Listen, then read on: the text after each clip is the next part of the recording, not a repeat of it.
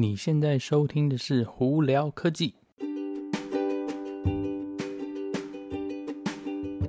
嗨，各位观众朋友，大家好，我是胡老板，我是你今天的晚上或什么时候听的主播哈。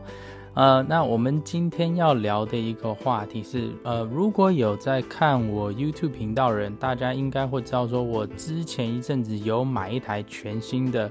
Tesla Model Y Performance 版本哦，Performance 就是所谓的高性能版本。那刚开始那个时候，八六月底交车的时候呢，就有噼里啪啦，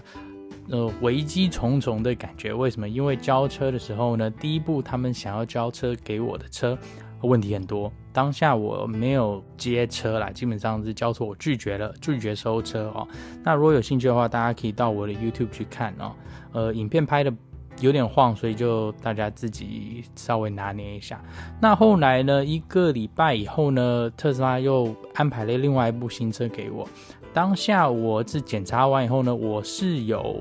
交决决定收车。呃，但我们英文所讲。Cautiously optimistic，意思就是说是我虽然是很看好，但是还是非常小心的哦。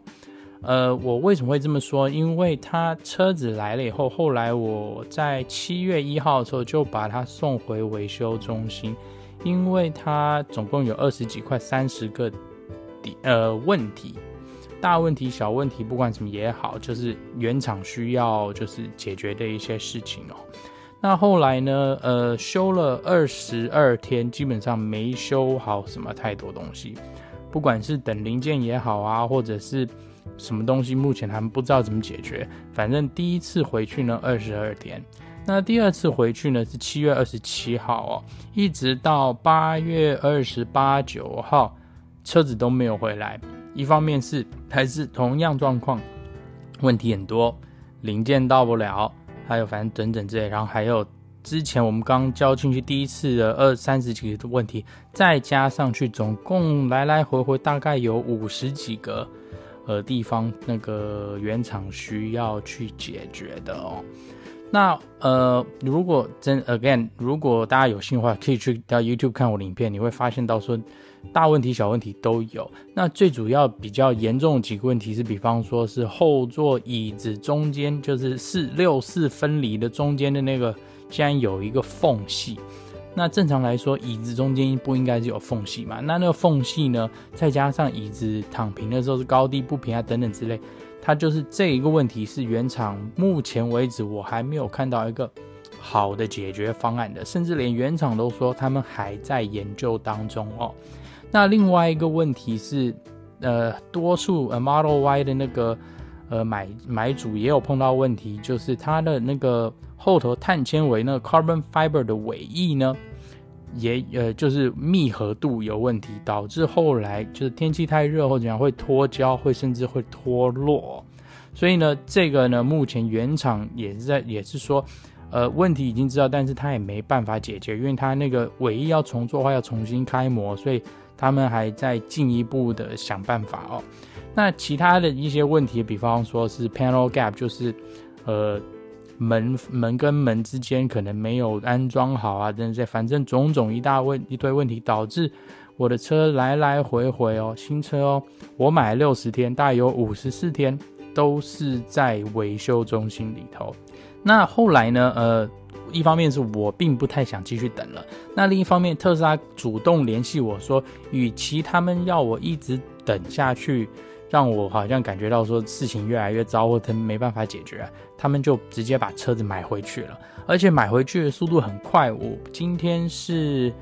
九月五号嘛，我昨前几天已经收到支票，全额支票，他们全额把车买回去。换句话说，等于是说，呃，车子。试了几天，真的不行，六十天他们没办法，就买回去。那为什么会决他们决定要买回去呢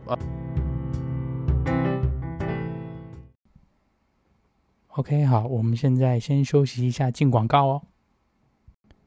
呃，欢迎大家回来，我们继续聊我们刚刚的话题哦。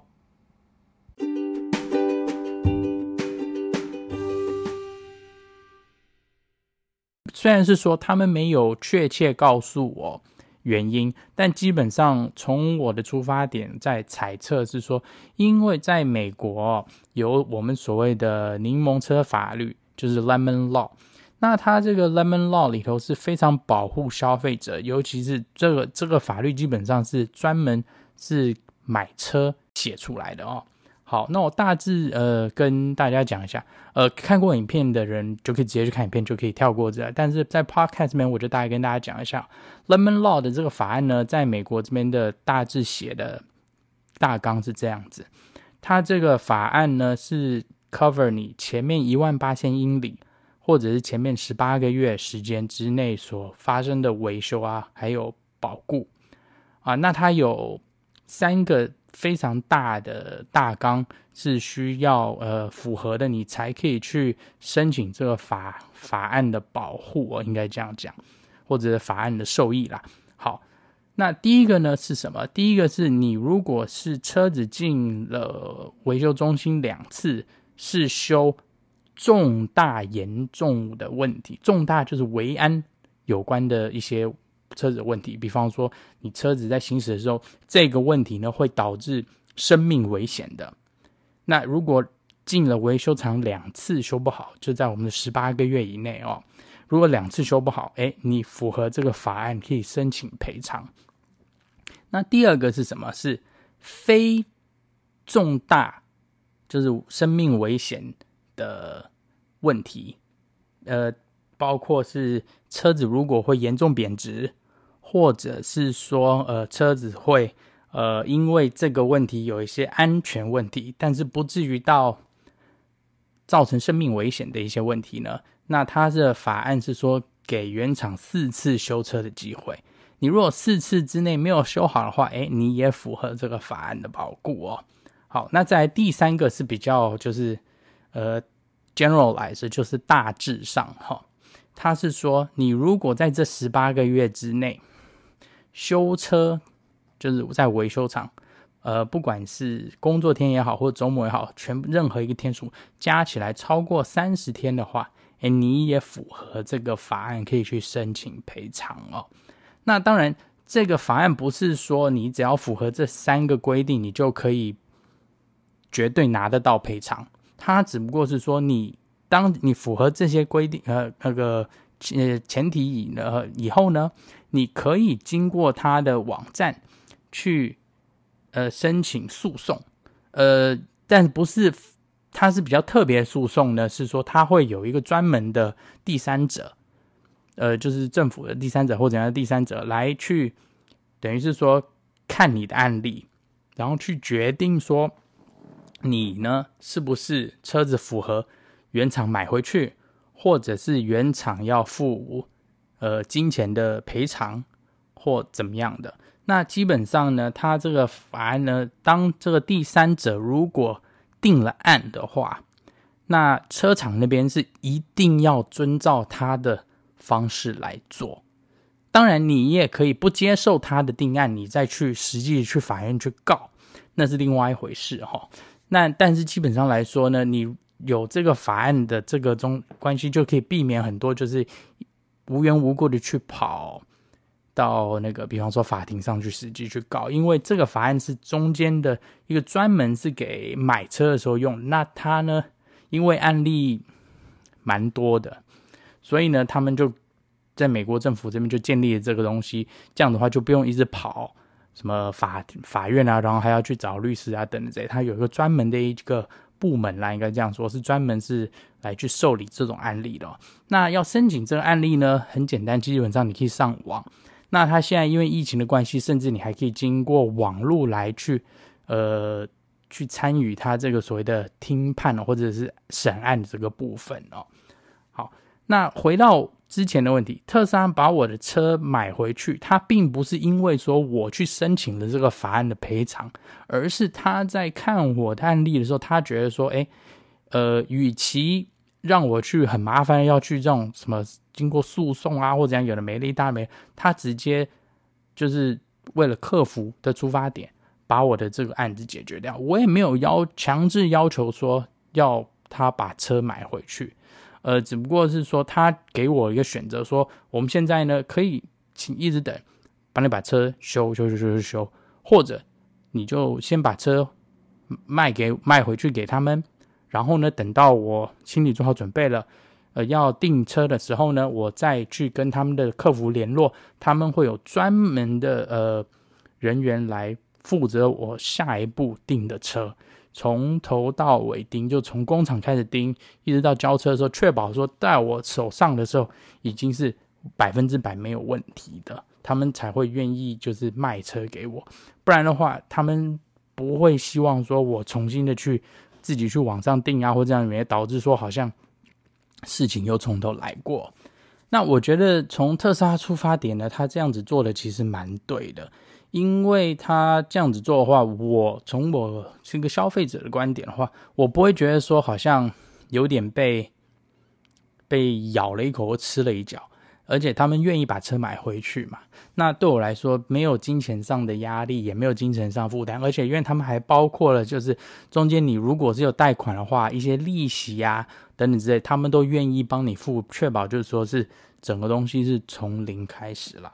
那我后来决定说是把车子卖回去给他们，主要也是因为是说，并不是我觉得他车子不好，其实开起来呢车子都没有问题，它也不是有什么安全问题啊或者，但是就是一些哩哩啦啦的小事情，然后但是要解决这些小事情需要很需要时间，所以呢，他与其他要我等，我就宁愿就先把车子买卖回去，等到他们这些。呃，生产线啊，确定这些问题都没有了以后呢，我再去买，再去订我下一部车哦。这个是我后来决定做的事情啦。那也因为这样子呢，呃，我不会说因为这次买了这部 Model Y，好像觉得说，呃，跟特斯拉买车很麻烦，因为这其实是我第三次跟特斯拉买车，前面几次呢的客服经验其实都蛮好的。那这一次呢，虽然是碰到一个。有问题的车子，但是原厂也是有负责，所以我也不会觉得说好像被欺骗啊，或者是被骗钱啊等之类的哦。呃，很多网友就有问我啊，说那我现在把车子退回去，是不是我还会再订下一部车？就像我刚刚之前讲，我可能会先等一下。那再来，主要也是因为说九月底，好像九月二十三号吧，呃，Elon Musk 他有一个所谓的 Battery Day，叫电池日。他是会要跟大家报告一下，说再下来会有什么重大改变，或者在电池的那个呃进步、技术进步上头，但是会有什么重大改改变。所以我应该也会等到十月、十一月以后，才有可能继续再去订下一部车。那再来另外一个就是延伸话题，就是因为是要买电车嘛，我会不会考虑其他牌子呢？嗯。最近几个比较火红的，比方说什么 Polestar 2啊，还有 Volkswagen 要出的 ID.3 哦，呃，ID.3 我应该是不会考虑，因为我它跟我的个性这个车子本身就不太符合。那 Polestar 2我会不会考虑呢？会，但是我一定是要等到看到实车，我不会像说我会那么无无那个像订特斯拉一样，是连车子都不看就直接先下单哦。呃，我为什么说我会这样子？因为目前的那个就是评价呢，Polestar Two 都是把它归类于比较像是传统车，而不是新一代的那个科技车哦。那传统车我平常开已经很多了，而且经验很足，所以我不会觉得说我想要开一个电动车，但是开起来像传统车。我个人会比较想要一个就是科技车，真的是会带给我一些科技进步的。那特斯拉符合这个要求，是因为它的软体会一直不断更新嘛。但 Polestar Two，嗯，看起来好像是 OK，但是嗯，我觉得需要一段时间，因为它的东西给我的感觉就是还是比较偏一个传统车，而且里头有很多东西，我觉得。并没有说特斯拉的那么好，比方说它的那个续航力，然后以及它里头用的那个材料，虽然说它的拼装一定会比特斯拉好，因为那个 Polestar 呃 Polestar 这个公司其实是从 Volvo 变出来的嘛，但拼装好归好，可是问题是如果用的材料不好，或者是质质料不好的话，你也会觉得怪怪的。呃，我为什么会这样说？是因为它的椅子，它竟然是用类似一个防水布去做的一个一个回收纸那那个材质做去做椅子哦，呃，不是皮，也不是假皮，所以会让你有点匪夷所思。虽然说说那个那个做起来应该是不错，因为那个之前那个的 Scion 啊，就是美国之前投过他一个那个小小小偏偏偏的那个 brand 哦，那个那个 Scion，它有做那个 GT 八六嘛。呃，那就美国的 FRS。那我之前也有开那部车啊，它里头也是用类似的材质，其实不会坐起来不舒服，只是就是你的高级感就不见了。那 Polestar Two 这个车子其实不便宜哦，它也是五六万、七万美金哦。所以呢，你当你买到那个价位的时候，你结果是拿到那种材质的东西，你会觉得说钱花的好像没有花在刀口上的感觉哦。不过，anyway，回到我们这个这一题的话题里头哦，呃，Lemon Law 主要就是真的是帮助消费者的。那很多人在买车的时候，其实不知道这个柠檬车 Lemon Law 这个法律哦，在美国。所以呢，我在这里也呼吁大家说，当你买车的时候，你不要觉得说好像碰到这些问题，你就要必须接受，你是有办法去申请赔偿的。当然，就是前提是你要符合一些。那个条款嘛，但是你还是有这一条路可以走哦，呃，所以呢，大家在买车的时候呢，还是可以注意一下。OK，呃，今天就聊到这里，我们就废话不多说，我觉得好像讲太多了哈、大家有什么问题的话，可以经过 Anchor 的那个网站，可以发一个 message 给我，我都会听哦。那我们就下次见喽，谢谢收听，拜拜。